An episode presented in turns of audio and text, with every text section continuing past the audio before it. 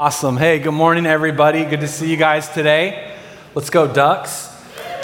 We, I wanted to go to sleep at halftime when it was 31 to 3, and we were bringing the wrath of God down upon the evil Stanford Cardinal. They say the kingdom of God is like a tree, and the birds of the air come and nest in it, and uh, those are the demons. And so I don't know what the spiritual connotation is. There is none. I just like college football, and I'm a Duck fan, like the Lord. So. Excited to be with you guys today. Uh, we're continuing in our series, God Has a Name, and we're talking about that God is more than his attributes. He's more than omnipotence, omniscience, omnipresence. If God had a baseball card, we'd be like, God, you know, he hit 500 last season. Um, he hit 62 home runs. Sorry, Aaron Judge. You know, he, he, uh, he did that. But actually, God is more than his, his power, He's more than his, his transcendence. He is a person, He has a name.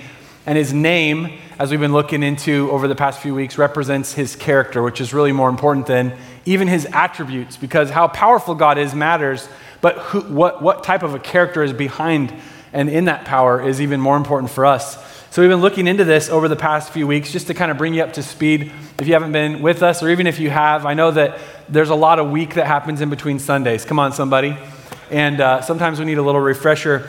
Number one, God is a person. He is not just transcendent, He is also immanent. He is Emmanuel, God with us, and God desires a relationship with us. And we're going to talk about why this is so meaningful even today. Uh, in our kind of advanced place in history, we're the inheritors of the Judeo Christian worldview in the Western world. The idea of a personal God that wants a relationship with us, that cares about us, that loves us, is not really revolutionary. We're like, I know God, He's supposed to love me. That's what it said on the plaque in my grandma's bathroom. You know what I mean? That God is love. And so we kind of have this idea, but in the Bible, when this idea was presented, it was, a, it was a really revolutionary concept that God is not just above it all, but He's also here, and He's a person, and He wants a relationship with you and I. Number two, God is not abstract, He has a name, and His name is Yahweh. And what that name means is, I am who I am. It means I will be who I will be. And what it's saying is, God as he reveals his character, we're going to talk about him revealing himself to Moses on a mountain thousands of years ago. The same God that reveals himself on a mountaintop in whatever 4000 BC or 1400 BC when he reveals himself to Moses thereabouts, a couple thousand years back, is the same God that shows up and dies on a Roman cross in the person of Jesus Christ 2,000 years ago, and he's the same God today. And his character is consistent all throughout uh, all of, uh, of human history and all throughout eternity. Uh, in ancient times, names meant more than they mean today. Today, we give people names because we found them in a book and we thought they sounded cute, right? Bethany did a great job talking about the meaning of names biblically was it represented character and destiny. And so God's name is more than just a, a way to differentiate him, it actually speaks to his character. We'll look into that more. And then the third idea that we've kind of unpacked is this that Jesus is Yahweh. So, as Yahweh is revealed in Exodus 34 and in the Old Testament, there's this kind of mistaken idea that when Jesus shows up on planet Earth 2,000 years ago, that he's sort of the advanced version of God. He's like God 2.0, kind of like getting a new iPhone. He's the upgraded version of God. And the Old Testament God is kind of mean and maybe a little judgy, you know, has those 10 rules. And Jesus only has one, you know, the golden rule. And, and actually, that's a totally false idea that Jesus is Yahweh. And, and we're not going to lean into the full mystery of what that means that God is the Father, the Son, and the Holy Spirit in the Trinity. I'm going to let Pastor Mark Harpan do that message next week. He's preaching on that. I'm just kidding. He's, he's like panicked. Um, but, uh, but, but Jesus, when he shows up, he is Yahweh. He's the same yesterday, today, forever. We, we learned in Exodus 34, we're going to go back through this today, but that Yahweh says, I am Rachum Vachanun. I am, uh, I am uh, compassionate and gracious. That word rachum is like a mother's womb. God feels for you like a parent feels. Uh, that's his, his, his love towards us. And then uh, chanun is the action verb. It's the, that God acts upon that, that graciousness towards us, that love and that compassion towards us. And we see in Matthew chapter 9 when Jesus is on the scene that he also is moved in this same way. He's moved with compassion. Why? Because it is Yahweh showing up in the flesh. So, as we dive in today, we're looking at Exodus 34, verse 6 and 7. This passage is rich, it's deep. It's actually the most quoted Bible verse or passage of Scripture, the most quoted Bible passage in the Bible by the Bible. So, as the Holy Spirit's inspiring the biblical authors over thousands of years to write these 66 books, they continually come back again and again and again to this revelation of Yahweh because this is the only place in the Bible where God says, This is what I'm like, this is who I am. Have you ever been misrepresented or misunderstood by someone? Happens to me all the time. Anytime anyone thinks I'm wrong or did anything wrong, I was totally misrepresented. I'm innocent, I didn't do it, they don't understand. No, I'm kidding. But there have been times in my life where I've been misunderstood. And, and, and, then I say, wait, the way you're thinking of me is not right. Let me tell you who I am. Let me tell you what, why I didn't, wouldn't say that, or what, that's not my character. And so in, in Exodus 34, when Yahweh speaks for himself, it's really important that we would perk our ears up and listen and say, you know, maybe the, the caricature of the Lord, maybe the caricature of God Maybe this idea of like Zeus type figure with a lightning bolt ready to bring down the fire upon me or whatever isn't accurate. Or maybe the Santa Claus God or whatever sort of conception we have of God, what we need to do is look back to what did he say about himself and remember he's consistent. I am who I am, I will be who I will be. Who he says he is is who he is always and forever. And so in Exodus 34, verse 6, it says, Yahweh, Yahweh, the Lord, the Lord. In the Bible, when you see this phrase in the Old Testament, the Lord, it's, it's Yahweh. This is the name of, of God. The compassionate and gracious God. Rachum v'chanun. Slow to anger. Remember last week we talked about this. In Hebrew, it's a phrase, it's Erech apaim, and it means long nostrils. And you're like, what the heck? You should have been at church last week. But what this means is when God wants to get angry or when he feels anger, he takes a deep breath he has a long nose. It's a long, deep breath, like your mom says when you're mad at your sister, count to 10, right? God is slow to anger. And then, what we're going to focus on today, this is a beautiful attribute, a beautiful characteristic of, of Yahweh, that He is abounding in love and faithfulness. Abounding in love and faithfulness, maintaining love to thousands and forgiving wickedness, rebellion, and sin, yet He does not leave the guilty unpunished. He punishes, or as the scripture says, He lays the, the sins uh, the, he punishes the children and their children for the sin of the parents to the third and fourth generation. You're like, I want to know about that. That sounds scary. We'll talk about that next week, so you need to come back. But today we're going to talk about abounding in love and faithfulness. In Hebrew, the words for love and faithfulness are hased and amet. Hased and amet. Hased is this sweeping, panoramic word, this big word that we, we actually don't have an equivalent for in the English language. Um, you know, in, in our English language, we use the word love very uh, sort of broadly. So we say, I love my kids, I love my wife, I love steak, right? I love baseball. Like we use love and we just sort of use it as this blanket term. But biblically, love is a lot more nuanced. And this word uh, here for love, hased, it can be translated in a bunch of different ways, but here are some just ways to give English kind of translation for it steadfast love, or we could say unfailing love, or probably the most accurate to the scope of the Bible of how this word is used is this phrase covenant loyalty. Covenant loyalty. And this is an interesting thing because covenant loyalty is not necessarily how we think about love in 2022. In fact, I would say we actually tend to think of love as kind of the exact opposite, which is how do I feel Whereas lo- loyalty, and specifically covenant loyalty, as we'll unpack today, means something very different than how you feel. It means actually doing something even in spite of how you feel. So, God's type of love, or the love that He's expressing here and who He is at His core, His character, is a little different than maybe it sounds just in English here. And so, I want you to just take that word covenant and just open that little drawer in the back of your head and boop, pop it in there, and we're going to get, get it later, okay? How many of you already forgot what I just said, right? You're thinking, man, is there a football game on right now? I'm hungry. Who's that over there? Look, a squirrel, you know. No, I'm just kidding.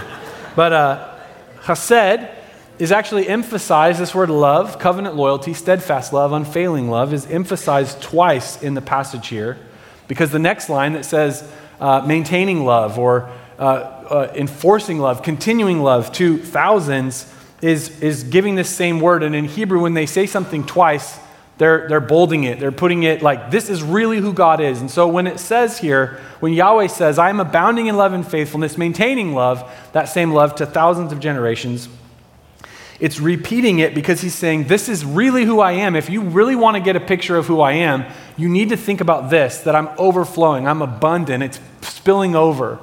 I don't, I don't know about you, but I have an Italian mama. She's Sicilian. And man, we have, like at Christmas, we, we go to town on food. And my mom will make enough food for like 50 to 100 people, and there's five of us there at the table. And so that pasta dish, man, steaming pasta, and then you get the garlic and the butter and the sauce and everything. And man, second service is about food, isn't it, in Jesus' name? Uh, it's spilling over, and we're like, Mom, you made way too much. And she's like, I know, but I didn't want anyone to go hungry. It's like this is who she is. Her character is overflowing, it's abundant, it's spilling over the pasta. And God is saying, My love, my covenant loyalty, my unfailing, steadfast love, to really grasp who I am, you have to see this is like doubling over, it's spilling over in who I am. And then the second word here, faithfulness, is the word amet. Amet. And that word in Hebrew literally means truth or trustworthy. In the Bible, it's used to convey the idea that someone or something is completely trustworthy, completely credible. Uh, it's actually connected to the word amen. So when we say amen, what we're saying is, yeah, that's true. Amen? Amen. We're actually saying the same thing, that we agree with it. It's, it's, you can count on that. And so in the Bible, you typically will see this word amet translated as faithfulness or trustworthiness because Yahweh is somebody that can be counted on. And I think being counted on and being consistent in his faithfulness is an underappreciated attribute or characteristic of God. I mean, we live in a, in a world where everything is sort of untrustworthy.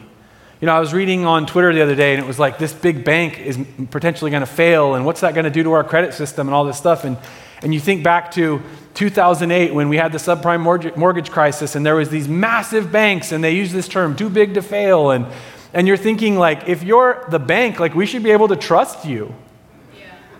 If you're the federal government, we should be able to trust you. If you're the pastor, we should be able to trust you. And yet, in life, what we find is all the institutions that we should be able to trust in oftentimes let us down. And yet, here's Yahweh. He says, I am Amet. I am faithful. I am trustworthy. I'm consistent. And that's who I am. And that's who I always will be. And so, Hased and Amet, they go together.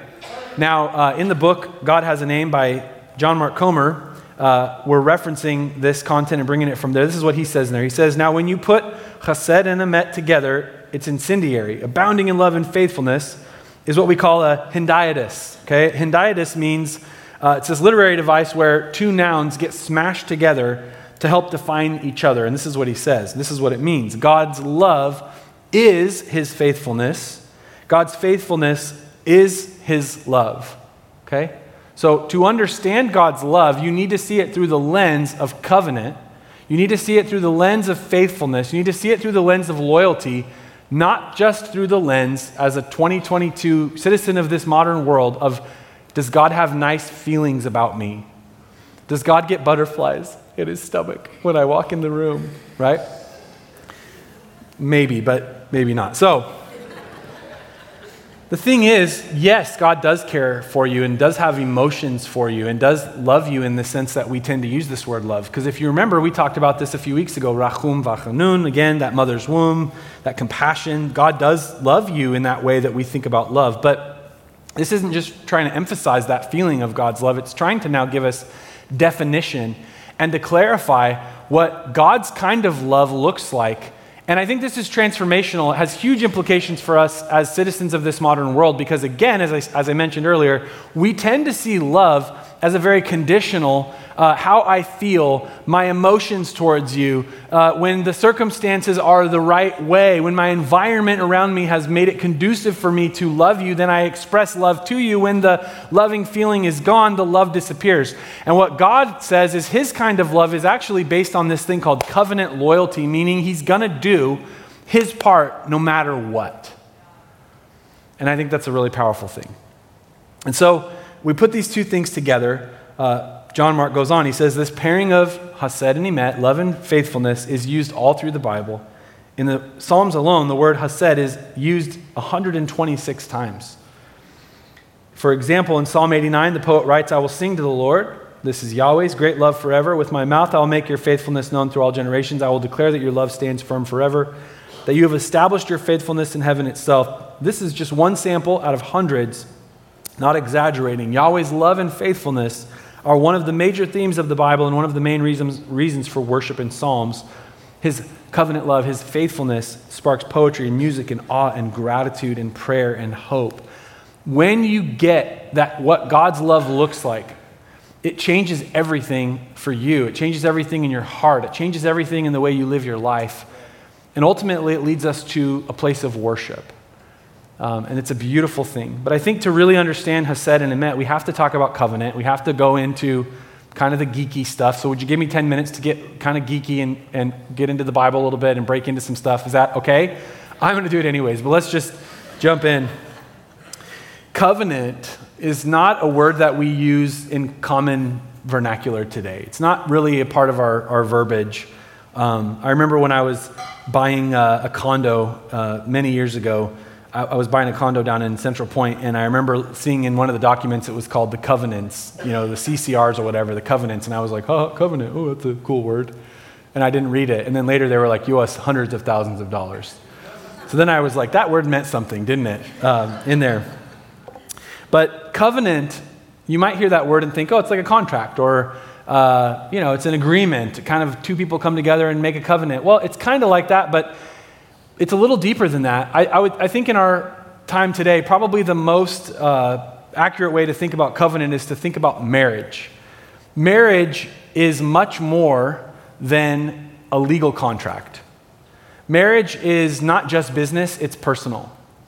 Um, do you know why there's a huge industry for divorce? Because you're actually emotionally connected and you're mad and you want your half and all that kind of stuff. Like, it's not just, oh, we had a legal agreement and it didn't work out and they went their way, I went my way. No. It's hot, it's heated. There's an entire industry of lawyers and people that deal with the fact that there was more to it than just a legal contract. Was there a legal part to it? Sure. But it's deeper than that. Marriage is two people coming together, standing before God, and doing what the Bible calls this Hebrew word barit, and it means a bond. You know, in, old, in movies, you'll watch how they'll be like, okay, we're going to swear an, an oath to each other, and they always cut their hand. And Bethany and I always see that, and we're like, why didn't they just like cut their forearm and like a little bit of blood? You know, they always cut right in the middle of their palm. And then they'll do this thing, like slap their blood together, and you're like, that is not hygienic. But, anyways, it's barit. It's like this bond. And, it, and what they're saying is, you know, sometimes I've seen in, in, it acted out this way, like a covenant, where they'll put their hands together and they'll wrap like cloth. And I think in, in Jewish marriage ceremonies, they would do that. They would put their, not blood, but they'd put their hands together and they would wrap the, the, the linen uh, to show like you're tied together. So covenant is a personal promise or promises made between two parties. Um, and it, but, it, but it's a bond, it's a personal thing, it's deeper than just a legal contract.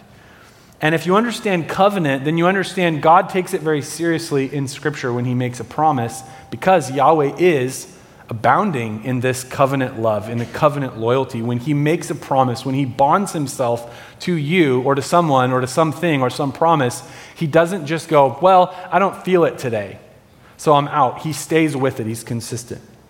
In Genesis 12, we see the story kind of unfolding about this guy who is a really big deal in the Bible, and I don't have time today to do it full justice, but we'll just kind of do some mountaintops of this story. A man named Abram, he lives in a place called Ur of the Chaldees, somewhere what we now look at as Iraq or Iran. And Yahweh comes to him uh, and he says, Abram, he reveals himself to him somehow. We don't really know the mechanics from Scripture. We just know God appears to him and says, I want you to leave your father and mother. I want you to leave, and I want you to come to this other place. They go to a place called Haran, and then he finally brings them over to the land of Canaan, what we now know as modern Israel, Syria, that kind of region there. And so Abram is given these promises by God. He says in Genesis chapter 12, the Lord had said to Abram, Leave your native country, your relatives, your father's family, and go to a land I will show you. I will make you into a great nation. I will bless you and make you famous, and you will be a blessing to others. I will bless those who bless you and curse those who treat you with contempt. All the families on earth will be blessed through you. This is a covenant, okay? And we're going to see it get even kind of added to as God and Abram, their relationship grows and this journey uh, goes on. But in this promise, in this covenant that God is making with Abram, something that is probably really easy to miss, I want to point out it's this word bless. Okay, in, in English, especially if you grew up in church like me or if you've been in church at all, we love to say, I'm blessed. I'm too blessed to be stressed. And what we mean when we say blessed is somebody took me to lunch. You know, or, or somebody gave me, you know, gave, gave me an honorarium when I went and spoke somewhere, like I'm blessed, or I got a good deal on my car, I'm blessed, right? Christians, we like to throw around the word blessed, right? And usually what it means is some small financial provision was made for us, whatever. And that is like such a small piece of what the blessing God is speaking to Abraham about here in this story, okay? To understand blessing, you have to put your yourself back a few thousand years to the ancient people and how they thought about blessing. And if you weren't here three weeks ago, I talked about the Elohim, and there's this deeply spiritual world that they live in. And so we have to see how Yahweh's revealing himself to these people so we understand the connotations and implications of everything. But the idea of blessing actually means that the deity that is blessing, okay, so in this case, Yahweh saying to Abraham, I'm going to bless you, and I'm going to bless everybody. The deity is saying to the person that's going to be blessed, you will benefit from me because of relationship with me. That's why it, there's that, uh, Abra, uh, the uh, Aaronic blessing, not ironic, but Aaronic. It says, May your face shine upon us. The idea of a face shining upon someone is that relationally you are with that person, you're for them, like you benefit because of relationship with them. We tend to think of blessings as the downstream. The, the, we think of blessings as like, oh, I got some money, or I got the job I wanted, or I prayed and God healed my sickness. And that's awesome. Those are blessings. But, the, but to understand what it means to be blessed or to be blessed, it means that you actually have the favor of the deity. You have the favor, the relational presence of that entity with you. Okay? Now, I know this is a little bit deep, but, but like in my relationship with my wife, Bethany, there's a lot of benefits of being married to Bethany. She's an amazing person. Um, now, she's not just a pretty face, she's also brilliant. She's hilarious. You guys, if you haven't checked out her Instagram with Meme Monday, I mean, she's bringing the fire every Monday, and I'm required to watch it too uh, every Monday with her and laugh together. I mean, I love it. It's like one of my best times of my week. Uh, there's so many benefits. She's an incredible cook. She's a great wife, great mother. I mean, it's awesome. Like when we sit down at the table and we're eating something delicious that she made, I'm like, man, I'm so blessed, right? But here's the deal, and here's what I want to point out. The real blessing of my wife and our relationship is not the benefits that come, it's the fact that we are in relationship and in life together, growing old together. The benefits are secondary to the relationship. Okay, are you still with me? So when Yahweh says, Abram, I'm going to bless you, and I'm going to bless your children, and I'm going to bless all the families of the earth through you. What he's saying is, I'm going to give you a privileged, special relationship with me. But not only is that just for you and for your family, that is for everybody on earth. And I'm going to use your family to bring this relationship to everyone. I mean, that's a big deal, isn't it? Now, Abram is dealing with all of this in his real day to day life. And and as we get further on in the story in Genesis 15, Abram actually questions Yahweh.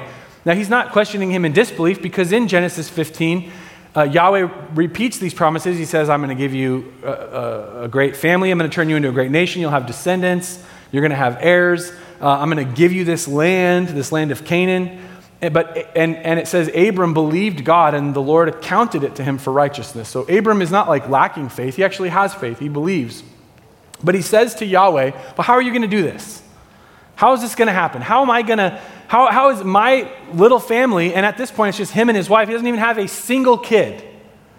And he doesn't have any land. He's a nomadic, you know, kind of a sheikh of the burning sands, you know? He's Ahab the Arab, right? Sheikh of the burning sands. Anybody know what I'm talking about? Some of you that are a little older know who I'm singing. Yeah, it's a Ray Stevens song. And she was like, ah. Okay, anyways. Everybody under 40 is like, I'm under 40, but I have an old soul. So, anyways, um, it's a Ray Stevens song. You have to look it up. Obscure references on Sunday. Abram doesn't have any land, he doesn't have a family, he doesn't have what Yahweh is saying he's going to have. And so he says, Yahweh, how are you going to do this? Okay, so Genesis 15, we kind of step into this scenario. The Lord told him, Bring me a three year old heifer, a three year old female goat, a three year old ram, a turtle dove, and a young pigeon. In other words, bring me a petting zoo. so Abram presented all these to him, and then, sorry kids, he killed them. Then he cut each animal down the middle and laid the halves side by side. He did not, however, cut the birds in half. It says in verse 11 Some vultures swooped down to eat the carcasses, but Abram chased them away. I don't know why that's in the Bible, but it's there. It's a nice little detail. As the sun was going down, Abram fell into a deep sleep, and a terrifying darkness came down over him. Then the Lord, Yahweh, said to Abram, You can be sure that your descendants will be strangers in a foreign land where they will be oppressed as slaves for 400 years. But I will punish the nation that enslaves them, and in the end they will come away with great wealth. As for you, you will die in peace and be buried at a ripe old age. After four generations, your descendants will return here to this land, for the sins of the Amorites do not yet warrant their destruction. We talked about this last week that God is erech apaim. He's slow to anger, so he's letting people have their time to repent and turn their heart to him. It says in verse 17 After the sun went down and darkness fell, Abram saw a smoking fire pot and a flaming torch pass between the halves of the carcasses. So the Lord made a covenant with Abram that day and said, I have given this land to your descendants all the way from the border of Egypt to the great Euphrates River. Okay, so it's a weird story. Like, a lot of this is not on the surface accessible to us in 2022. John Mark says this in, in the book. He says, Have you ever read this sto- story and thought to yourself, what the heck? Well, if so, don't feel bad. It's kind of bizarre, but it's a powerful moment because this is the point here. It's Yahweh's way of saying that even if Abraham and his children don't keep their end of the bargain, he'll still keep his promise. He'll rescue and save the world through this soon to be nation, no matter the cost. And if blood has to be spilled, it won't come from Abraham, it will come from Yahweh himself. He's willing to die and become like these animals just to keep this promise to bring the world back to life. Hopefully, your mind is already jumping ahead to connect the dots to Jesus. We'll get there in a second, but I want you to see that this starts millennia before the cross, thousands of years before the cross. The rest of the Old Testament, really the, old, the, the, the entire Bible, is about Yahweh faithfully keeping his covenant with Abraham's family and Israel, which is Abraham's family, uh, failing miserably on her end. Okay, let me give you a little bit more detail. Bethany was uh, reminding me about some of this. There's a, um, uh, a custom that's being depicted here that, that, that the readers of this thousands of years ago would have been like, oh, yeah, I know what's going on. They call it cutting covenant. So imagine two farmers are making an agreement, and what they would do is they make covenant with each other, is they they, they called it cutting covenant. They would take an animal and they would cut it in half. They'd put the two halves, and then they would take another animal and they'd walk it through the two halves. And it was to signify if you break your promise, if you break your, uh, your covenant, then this animal is going to be torn, going to be ripped in half. Like something bad is going to happen. There's blood when promises are broken. This is why, when I said that covenant, to understand it in our t- terms today, marriage is a really big deal. When you listen to the wedding vows, which usually people are so in love when they're making these vows, they don't think about what they're saying, but it sounds more like gladiators than, than something romantic because they say to love, to have, to hold, to honor, to respect, you know, to until death do us part. Death? I thought we were just here to eat wedding cake. You know, I thought we were just here to start this beautiful romantic life together. And yet, at the very beginning of something beautiful comes something horrendously ugly. Why? Well, the scripture tells us later divorce is like tearing garments. You see, the very fabric of love is that promises made and promises kept is what makes things work. And with God and His character and His integrity and His love, it is a violation in our, in our world when promises are made and left and then broken and whether it's marriage, whether it's a business deal, whether it's friends that made a promise to each other, whatever it may be. And so these farmers would take these animals and say, hey, if you break your part, like something has to die. And, and what's going on in this account with Abram and this vision that he's having is Yahweh is actually walking through in the form of this fire pot, smoking torch type vision thing that's going on, moving through these torn animals, saying, if the promise is broken, I am the sacrifice. I will be torn. Now, those of you that know the story of the Bible, you, your mind, like he says, goes right to the story of Jesus. Because 2,000 years ago, Jesus actually shows up, and the scripture tells us he is the Lamb of God. He is the sacrifice lamb. He shows up and he bears the weight and the burden of broken covenant. It doesn't just start in the New Testament, it starts here, thousands of years ago, in this obscure custom, because God cares about promises made, promises kept, his character, who he is, who he always was, who he is, and who he always will be, is covenant loyalty, faithfulness. And when you think about blessing, what's being spoken of here is that through Abraham and through the nation of Israel and through God's people, God's family, those in relationship with him, God desires to bring his blessing. Again, what, the, what does that mean? His relationship, relationship with him, special relationship with him to every family on earth. And through Israel's faithfulness, that will be shown to people and they'll come to it, but they don't, they're not faithful. When you read the Old Testament, the Kings and the Chronicles and Samuel and the prophets, Israel just breaks it again and again and again and again, and Yahweh keeps forgiving them and coming back to them and you know, bringing judgment on them and then, and then delivering them. And he's, he's always bringing them back to this idea of covenant.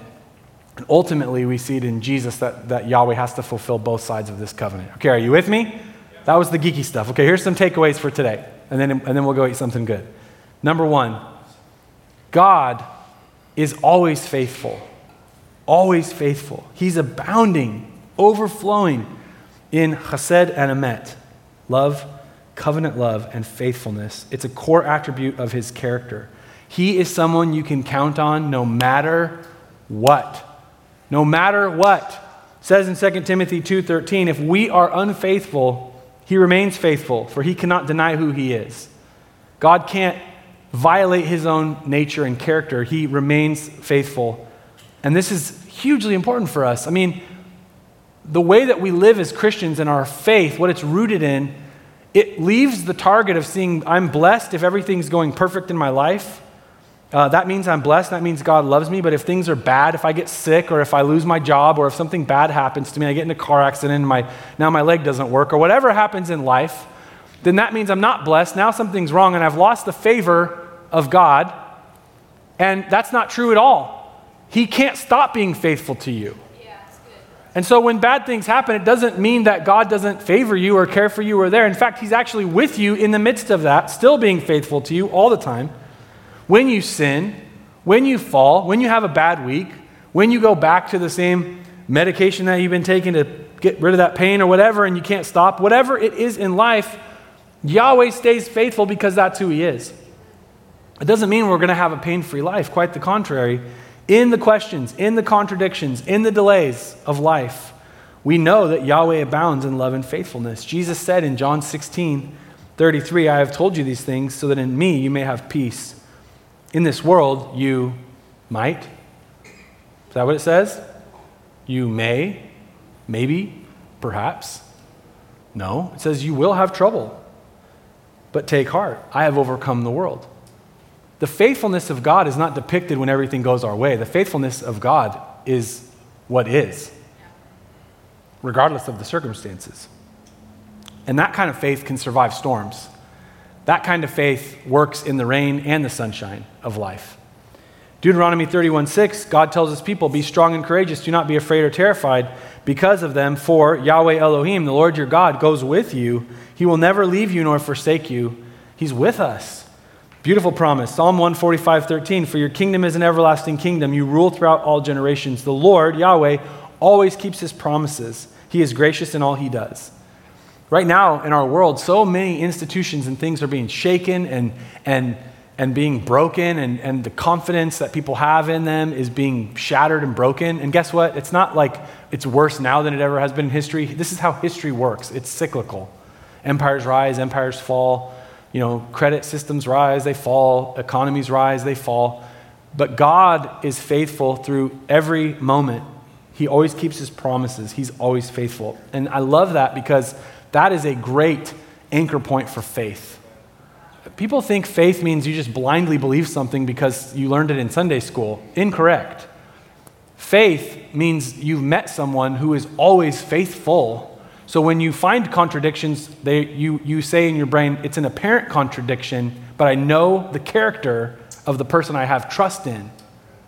So biblical faith is about faith in the faithfulness of Yahweh, even in the midst of the pain that we go through in life and the questions and the contradictions. Man, I could talk about that more, but I'm going to move on. Number two, his faithfulness calls us to be faithful. There was a senator that went and toured the uh, House of the Dying with Mother Teresa and saw the children that were being cared for and just the horrendous circumstances. And he was overwhelmed by the magnitude of the suffering that, that she and her, her uh, fellow workers would see every day. And he asked her this question. He said, How can you bear the load without being crushed? By this weight of this. And, and Mother Teresa said, My dear Senator, I am not called to be successful, I am called to be faithful.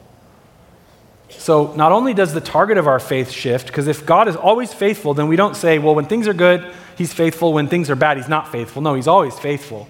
But number two, when things are good or bad, I'm also supposed to be faithful because that's who my father is. Paul says in Ephesians 5:1, therefore be imitators of God as beloved children. In other words, act like your daddy. Follow your father in heaven. Be like him. Okay? The, the process of discipleship, the process of spiritual growth is to gaze upon Yahweh's character and then be transformed in your character. As one of my mentors, Pastor Jess Strickland, says, God's fidelity creates fidelity in us. His faithfulness helps us become a faithful person. This is why when somebody says, Well, I'm not perfect, I'm just forgiven, it's sort of a glib, trite, kind of truish thing. But as Christians, the world even expects that we would act like Christ because and act like God because that's who our Father is. Does that make sense? So there isn't actually anything wrong with saying, I want to grow more faithful as I pursue Christ and He leads me uh, towards Him. Being a faithful person means being a person of emet, of truth, trustworthy. You're promise keeping. You're faithful to finish the race before you. When we stand before the Lord one day, we want to hear the words, Well done, good and faithful servant. And third and last today is that Jesus is the final word on God's covenant love. Jesus is the final word on God's covenant love. Jesus' disciple John was a Jew, and he, he knows the story of Moses on the mountain. He knows the story of Yahweh. They, they knew these words. And listen what he says. He says, So the word became human and made his home among us. He was full of unfailing love and faithfulness. Remember, most quoted passage in the Bible by the Bible. Now, this is in Greek, so it's different words. It's not chesed and emet, but it's unfailing love and faithfulness, or you might see in a different translation, full of grace and truth, but it's the same thing. And John is quoting Exodus 34, and he's bringing these concepts. And he's saying, Jesus, Yahweh, the fullness of the Godhead bodily, he also has this exact same character. This is who he is, full of unfailing love and faithfulness. And we have seen his glory, the glory of the Father's one and only Son. It just happens again and again and again and again.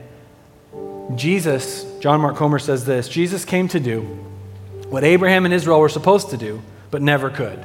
He came to bless the world. All because thousands of years ago, Yahweh made a promise. When Israel failed, Yahweh was faithful. Even before that, when Adam failed, he was faithful. And when you and I failed, God was still faithful to bless and heal and free and save. Jesus takes all our failure, millennia of broken promises, and he drags it to the cross, absorbing it in his death and then breaking its hold over humanity through his resurrection. This is why the writers of the New Testament are constantly quoting from the Old, because for them, the gospel started in Genesis 12, not Matthew 1. Yahweh made a promise, and he was faithful to the point of death. God is always faithful. In fact, it's overflowing out of him, and his, he's abounding in love and faithfulness. But his love doesn't just mean that he has good feelings towards you, it means he will always be faithful to you because he made that covenant. And not only did he make a covenant with you, he's also holding up both sides of the agreement in the person of Christ at the cross. So if you bow your head and close your eyes today, I want to give you an opportunity if you're here today and you say, Pastor Jake, I want to, to be in relationship with that God. I want to turn my fidelity, my allegiance, my faith, and trust in Jesus Christ. Maybe you don't understand all the theological ramifications. Well, I don't either. There's so many in there. But you know what I do trust is I trust the, I trust the character of Yahweh. And I know that Yahweh came and he put himself in human form and he gave himself on a cross for my sin and did my end of the bargain and that I can follow him and become his child. And I do that by putting my faith in Christ. If you're here today and you want to make that decision and put your faith in Jesus, we just give an opportunity every Sunday to just take that first step. We don't think that praying a prayer is what makes you a Christian. God does that, that miracle in your heart and spirit and life. But, but it's important to make a, a moment, to mark a moment of decision and say, This is when I decide to follow Jesus and give him my brokenness and give him my shame and give him my agenda and receive him as my Lord and Savior. So if that's you today and you say, Pastor Jake, I'd like to do that, would you just raise your hand so I can see? Anybody here today that would like to make that decision? Thank you. Awesome. Awesome. Awesome. Awesome. Thank you. Awesome. We're going to pray this prayer together, and then we'll give you another step to take. Let's all pray this together. Dear Jesus, I confess my sin to you. I know I haven't lived up to your standard, but I thank you for your faithful love. Thank you for giving yourself as a sacrifice. Thank you for your forgiveness and mercy revealed at the cross. I choose to follow you today. I give you my life, and I receive you as my Lord and Savior. In Jesus' name, amen.